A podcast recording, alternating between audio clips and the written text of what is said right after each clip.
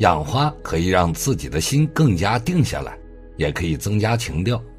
在家中庭院养一些好看的花，也是极其养眼的，既可以绿化环境，也能对家中的气场有所改变。养几盆花草，就能给家人一个健康舒适的生活环境，在养护的过程中还能修身养性，那我们何乐而不为呢？特别是一些花草含有着极好的寓意，比如说招财、旺人、增福、增寿等寓意。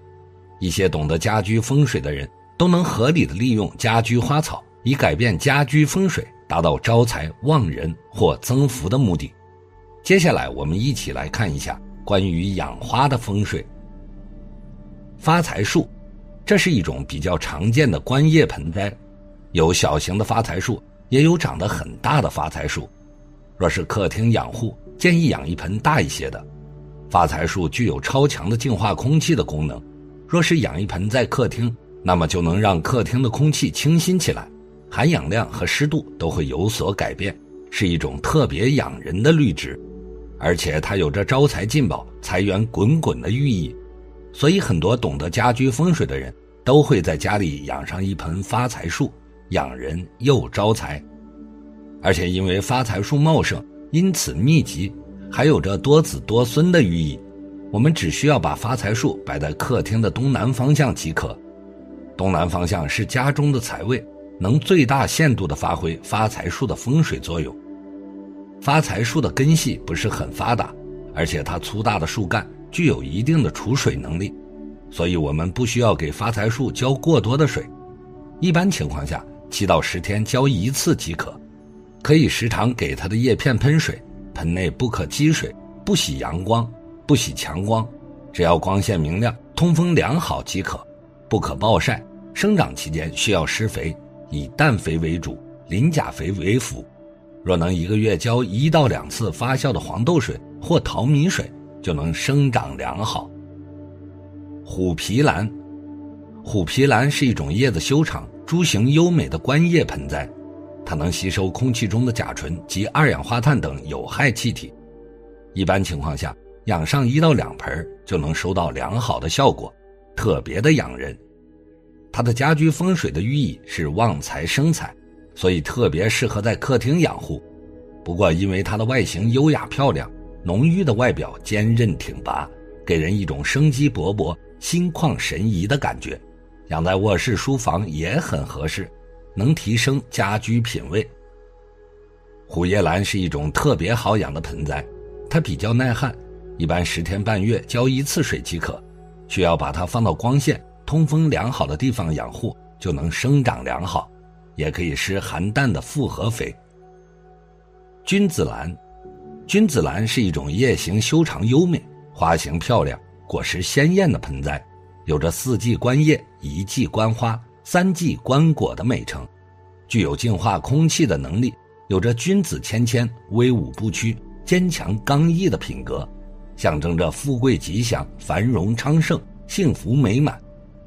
而且据说君子兰能感受到家庭的氛围是否和睦，若是一家人幸福美满，那么它就会生长得越来越好，而且会花大色艳；反之则不爱开花。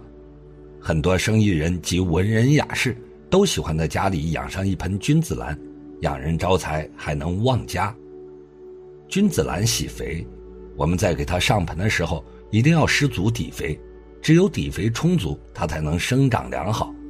可以给它加入百分之五的炒熟的芝麻，或者是花生、瓜子也行。这种油性的肥料，君子兰超级喜欢。有了充足的营养，那么再注意光照不能太强烈，只要把它放到光线明亮、通风良好的地方即可。一定不能阳光直射，因为它有趋光性，所以需要时常给它转盆。平时不需要浇太多水，见干见湿就行。盆内不能积水。浇水不能流到叶心，需要时常用软布擦拭它的叶片。现在的人随着经济的发展起来后，就喜欢陶冶情操了，比如说在家中种植一些绿植之类的，或者就是养养花什么的。但是在风水学上，有几种花寓意不好的同时，对于人健康程度也不好。一，彼岸花。我们常常在小说或者是电视剧中听说这种花，人们都说这是一种开在地狱的花，代表着死亡。这种花容易招来鬼神，所以不适合在家里种养。二，夜来香，夜来香也是家中比较忌讳的一种花卉。夜来香在夜间开花，花香比较浓郁，有一定的刺激性，会对本身身体有毛病的人造成伤害，对身体健康不利。如果想要养夜来香，可以养在离室内较远的位置，减少对人体的影响。三，荼蘼花。荼蘼花的花语含义是陌路之美，分离悲伤。荼蘼花是春天最后盛开的花朵，随着荼蘼花的凋谢，也就代表着春天的结束，寄托着人们苦闷的思想感情，代表着分手离别，走向末路。四。绣球花，这种花具有着很高的观赏性，但是根据研究表明，洋绣球花全株有毒，并且能够释放微小且有毒的粒子。绣球花中毒的典型症状为腹痛、呕吐、乏力、呼吸困难等症状，尤其是家里有小孩、孕妇、老人以及不了解绣球花特性的新手，不要在家中养这种花。五，黄杜鹃。杜鹃花有很多个品种，尽管有些品种无毒，但是黄杜鹃却整株有毒。中毒后的典型表现为恶心、呕吐、心跳加速、头痛、乏力等，严重情况下还可能导致癫痫。六，紫荆花，这种花本身喜阳，养在室内并不利于生长。如果仅仅是这点原因，也不足挂齿。重要的是，紫荆花的花粉是有毒的。人体一旦接触，就会导致咳嗽，甚至诱发哮喘，尤其是过敏体质或患有呼吸道疾病的人群，无论是室内还是室外，都要远离这种花。人的一天约有三分之一的时间是在床上度过的，卧室对人的影响不言而喻。把卧室布置的温馨舒适，能很好的提高人们的幸福感。那么，在卧室养花又有哪些禁忌呢？第一，特大型的观叶植物盆栽不可养在室内。大型观叶植物植株形状过大，难免阴气重，而且每到晚上，植物的蒸腾作用就会加大，会搞得整个客厅干燥度降低。因叶片众多，使得屋里感觉阴沉沉的。老话讲，住房子一定要有光，且要明亮。如此大型植物养在客厅或是卧室，的确是不合适的。可以将其搬到室外院子里养护。第二，绿萝等植物养得太茂盛，室内过于压抑。不少花友养绿萝很在行，非但不黄叶，而且养个三五年，直接在室内养成了绿萝墙。尽管养得很好，但在家里养这么茂密的绿萝真是不合适的，会让整个屋子湿气重，而且总让人感觉很压抑。如果绿萝长得太猛，建议多修剪修剪，实在不行可以将绿萝的枝条通过窗户引导到室外。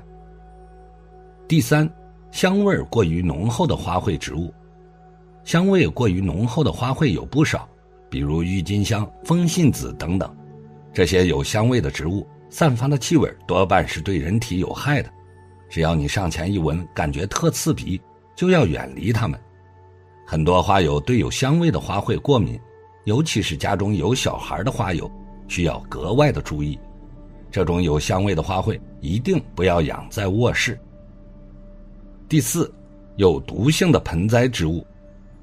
有些花卉植物尽管很鲜艳，也有不少花友想拿回室内养殖，增添室内的色彩。但这些花卉不可轻易搬到室内养，毕竟它们可能是有毒性的，就像一品红、滴水观音。断肠草、夹竹桃等植物，它们的枝叶大部分有毒性物质。尽管我们不碰它没事，但是家庭中有孩子的要注意了。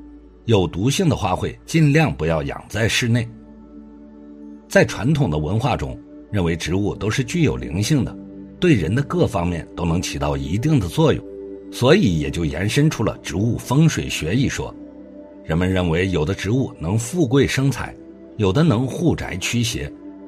不同的植物都有着不同的风水意义善用花卉可以有效改变风水是最有风水疗效的方法之一。养花风水它能增加氧气含量提高湿度增加空间的能量那么今天的内容就和大家分享到这里我们下期再见。